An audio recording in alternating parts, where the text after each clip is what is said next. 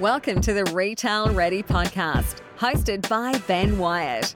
Your destination for product development, food trends, and some serious knowledge bombs about the food industry.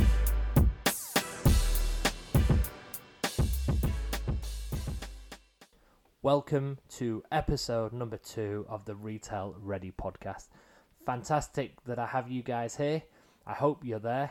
If not, it's going to be a lonely session with just myself and the microphone on a cold winter's night in Melbourne. So, if you are there, please give a like, give a comment, and leave some feedback, whether it's positive or negative, so that I can help to improve the show so it benefits you guys.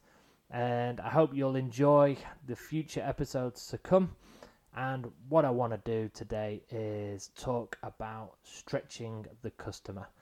Stretching the customer is huge and very important when developing new products or any innovation. What you don't want to do is stretch the customer too far. And take it from me, I stretched the customer too far on a few occasions and those products have just been absolute flops. What do I mean about stretching the customer? And it's quite simple. It's not grabbing their arm and dragging them over to a new area of the supermarket.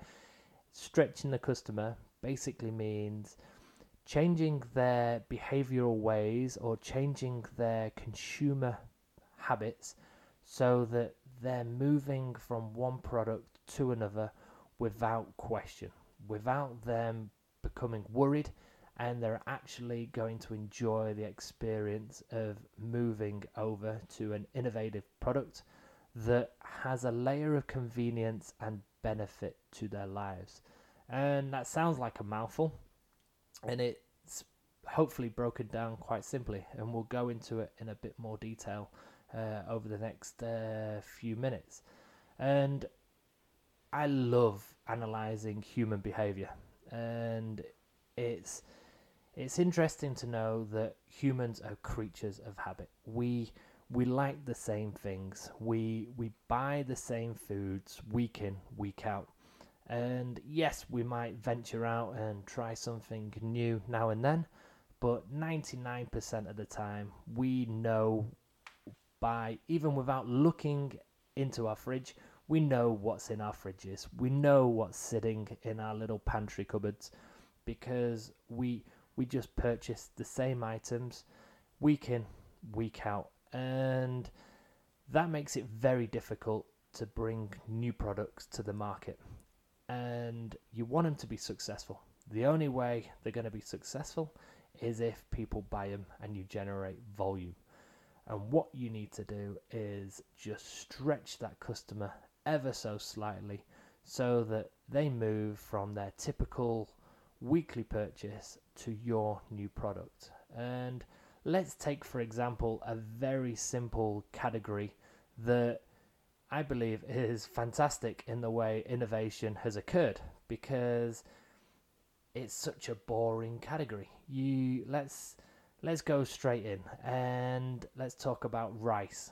Rice has been cooked for hundreds of years.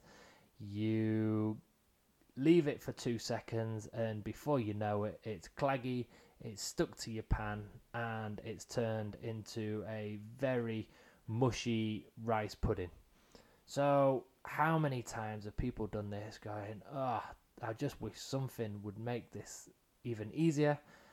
And before you know it, a few years ago, out comes microwavable rice pouches pre-cooked rice in a pouch that just needs 30 to 60 seconds in a microwave. And that is innovation which is so simple but absolutely fantastic that you are changing the way consumers are cooking, you are adding convenience into their lives, and you are saving them time. You have got a product that will be perfect every time you buy that microwavable pouch. Yes, it's going to cost more per unit, but you are benefiting hugely by just not wasting your time around a pan. And it's that said, you could talk about electric toothbrushes. that came onto the market around 10, 15 years ago, where you probably went, well, how hard is it to brush your teeth these days? And then someone creates the electric toothbrush and makes brushing your teeth even easier. So you always have to look at new product development and innovation to go, will the customer get scared? Will they purchase this product and see it as a benefit? Or is this just too far? Have you added ingredients that just make the customer get a bit cautious? And one thing that I'm seeing at the moment is the introduction of hemp into foods. And I'm a huge fan of hemp. I think hemp is a fantastic seed that will only go from strength to strength once more people understand how nutritious and how versatile this seed is. So I'm excited to see huge things in that area, and I'll even do a podcast about it uh, more likely in the very near future. But you can't just load products with hemp because the Australian market will not understand what this hemp seed is. Only just been legalized in Australia, so you have to have a layer of caution. And what suppliers will start, hopefully, start doing, and I've, I've seen it, and Mayver's have been uh, doing some absolutely fantastic stuff by introducing hemp into peanut butter. But what they've been doing, and what, and they've done it very rightly, is just add it at a mild percentage. So when I say mild, you're looking at around two to three to five percent as in an inclusion, and what you'll notice is cereals will then jump on the bandwagon and start introducing hemp into that products. And it was the same with chia. Chia just wasn't brought into the market with a slap bang. Here's chia. You you introduce it slowly. You get customers to try it. You get customers to enjoy it with components of cereal that they feel safe with. So you'd have a nutty muesli with a hemp inclusion. And this is what I love about the food retail industry is it can be so adaptable. Things change all the time. And one category that has just changed the game in the way consumers purchase products is the frozen ice cream category. Halo Top was introduced into Australia. You might recognize the brand. It was a brand that started off in America and it has shook the ice cream world. I absolutely love what these guys have done. They have found a gap in the market where they have stretched the current ice cream consumer, but what they've also done is stretched a customer from a completely different aisle to now and have brought them over to the ice cream category and increased a whole new market share in a customer that would never normally shop there. And these guys have just dominated in this area, well, especially in Australia over the last nine months, and in America and the UK for a couple of years now. And what they've done, they've they've introduced guilt-free in the terms of calorie intake in the ice cream indulgent sector and they have drove market share away from the big guys, the Ben and Jerry's, the Haagen-Dazs, and they are just growing from strength to strength. They didn't change their packaging. They they played it safe so consumers knew what they were getting. They they put the product in a tub format.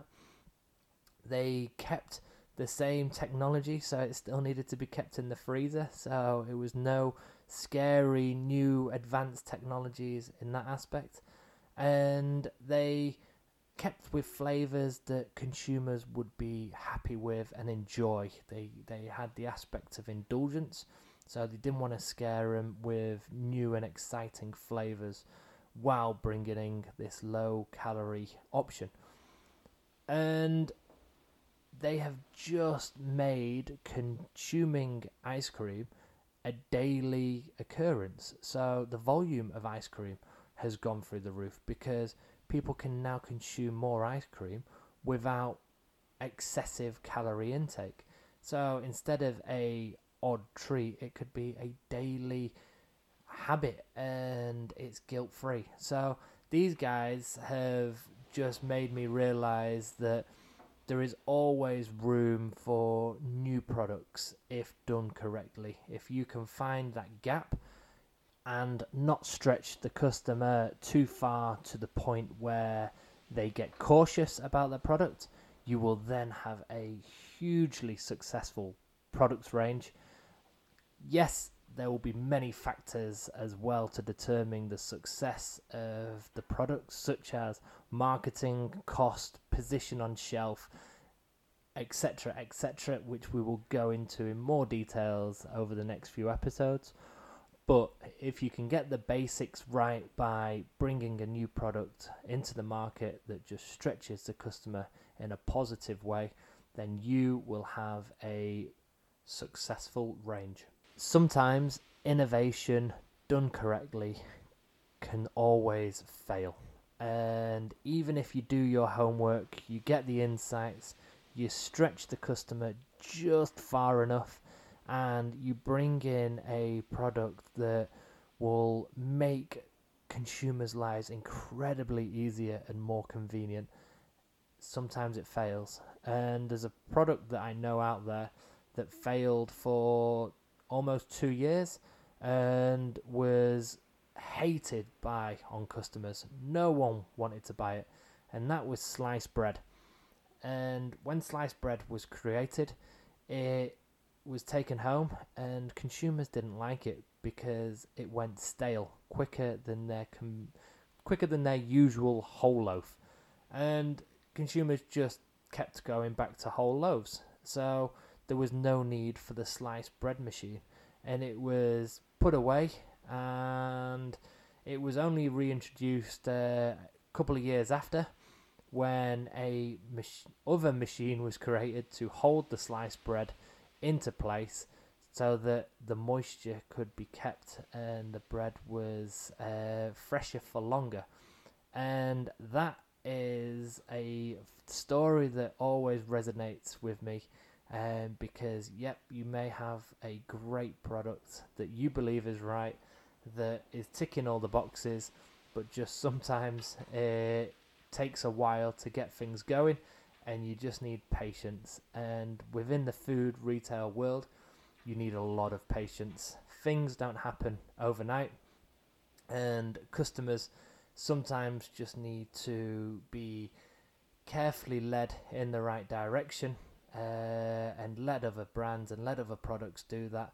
And you just stay firm to your beliefs, and by the time innovation changes, your product will hopefully be ready and waiting for the masses. So, thank you very much for listening to episode number two. I hope you enjoyed learning about stretching the customer and when to attack on innovation, and also my little story about sliced bread. Please look into it, it's a fantastic story, and I will be back for more information and news and views and opinions and stories within the food retail world as said at the very start, please leave me a comment, leave some feedback, and I'd love to make sure that you guys are enjoying the show as much as I am.